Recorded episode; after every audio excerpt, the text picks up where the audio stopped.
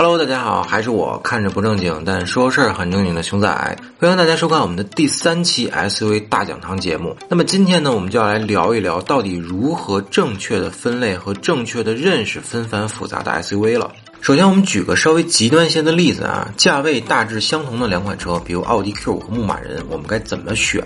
那么对于一些不太懂车的用户来说呢，价格大差不差，又同为中型 S U V， 那么两款产品自然可以形成竞争关系，这本质上没错啊。但是只要稍微懂些车的朋友肯定知道， Q 五 和牧马人从取向和定位上根本就是天差地别的两个东西。那么造成的后果呢，很有可能是本想花钱买个城市代步车的消费者，却因为牧马人极其特特殊的外观导致自己选错了车，最后呢买了一款开着非常难受，哪哪都硬得要死，坐着还不舒服又费油的车。当然啊，这是一个极端的案例，但是这样的案例呢其实就曾发生在我们的身边。比如上一代的帕杰罗劲畅，那是一台非常棒的车，但是因为广汽三菱在营销层面上的失误，导致这台车的销量呢差得要命。帕杰罗劲畅本身是一款定位为全领域的 S U V， 当然啊，什么是全领域 S U V 我们后面会讲，但是广三没有宣传劲畅的越野能力，反而是去和汉兰达拼空间、拼舒适性，那玩意儿你能拼得过汉兰达吗？对吧？那这种传播上的严重失误呢，直接导致劲畅根本就卖不动，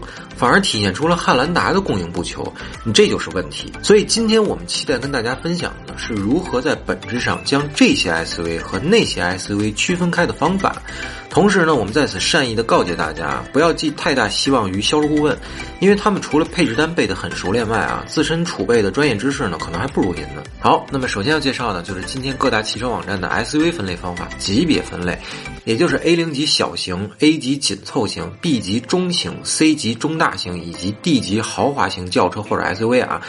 这种分类方式最早源于德系车型的流水线平台，例如大众的高尔夫隶属于这个 P Q 三十五 的 A 型车平台，那么大众帕萨特隶属于 P Q 四十六 的 B 型车平台，奥迪 A 六 则属于这个 P L P Q 的 C 型车平台等等，以此类推啊。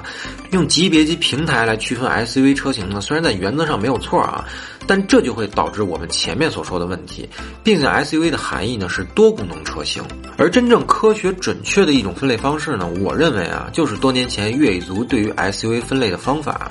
在级别分类之前增加功能分类，也就是硬派 S U V、全领域 S U V、城市 S U V、跨界 S U V 和皮卡，而每个功能分类之下呢，再进行同类型的级别分类。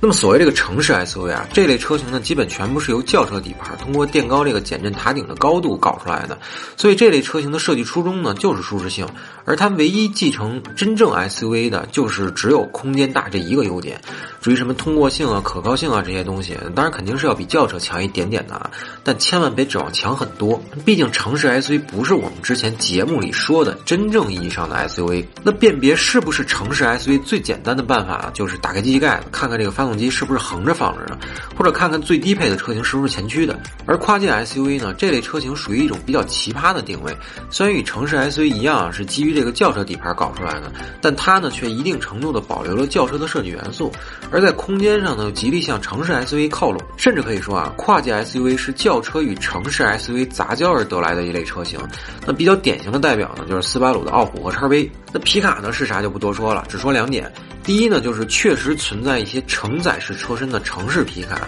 像吉利的远程 F X 啊，本田的 Ridgeline 啊，但都是非常非常小众的车型啊。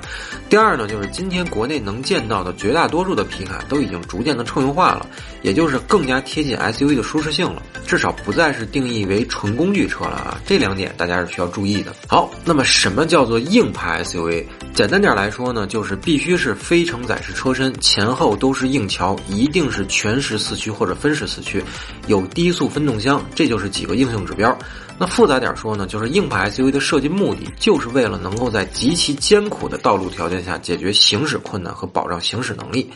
所以呢这类车型几乎不会考虑舒适性，所有设计初衷呢全部是以可靠性、耐久性以及通过性为先决条件。那么这类车型的正确称呼啊，其实应该叫做硬派越野车，称呼其为硬派 S U V 呢，其实只是为了契合如今的 S U V 大趋势啊。那么既然是越野车，它就注定与舒适性、操控性无关，所以如果您懂得了上述的鉴别方法，就可以非常轻松的鉴别出谁是硬派越野车，谁不是，同时呢又能准确的知道硬派越野车擅长什么，不擅长什么。但是我们必须要强调啊，这套所谓的功能分类标准在今天天也不够绝对的严谨。如果严格的按照这个分类标准，那市面上属于纯正越野车的只有三款车型：牧马人、吉普尼 L C 七十一 和七十六。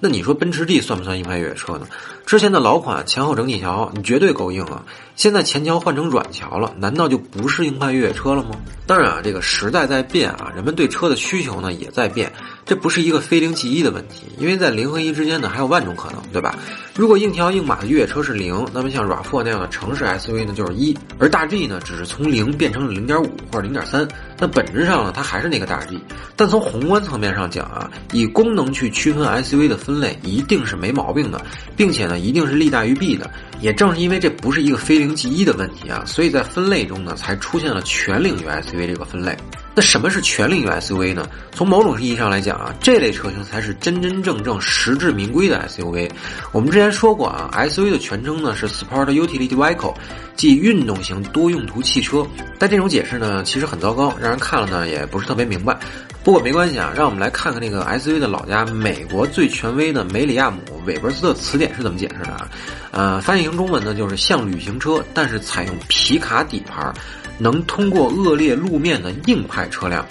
那这个解释相信大家会更容易理解什么叫做真正的 S U V 啊。我们曾说过 S U V 的身世来历，所以我们大家应该还记得，这类车型的设计初衷就是既能拥有越野车一定的通过能力，又能保留旅行车的舒适性。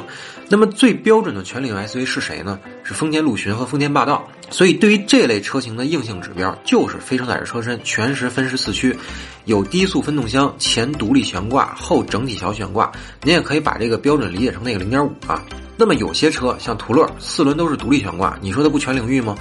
但人家什么都有啊，唯独就是像舒适性妥协了一点点，哎，那它就是 零点五五。 还有像大红大紫的坦克三百和坦克五百啊，除了四驱系统稍微薄弱了一点，所以它也是这个 零点五五 这类的。你再比如说帕杰罗，除了四轮独立悬挂，非承载式车身也没了，那这个就是 零点六。 你再比如大庆的机和第一代途锐，你说它不全领域吗？但人家也能越野啊，只不过像舒适性妥协的更多了一些，所以呢它就是 零点七 或者 零点八。 当然啊，关于全领域 S U V 呢，我们后面还会再深入全面的讲解一下，毕竟这是一款最符合真正 S U V 定义的细分车型。而我们本期的内容呢，其实就是希望通过上述的这些方法来帮助大家如何科学合理的对时下纷繁复杂但又长得大差不差的 S U V 进行分类的方法啊。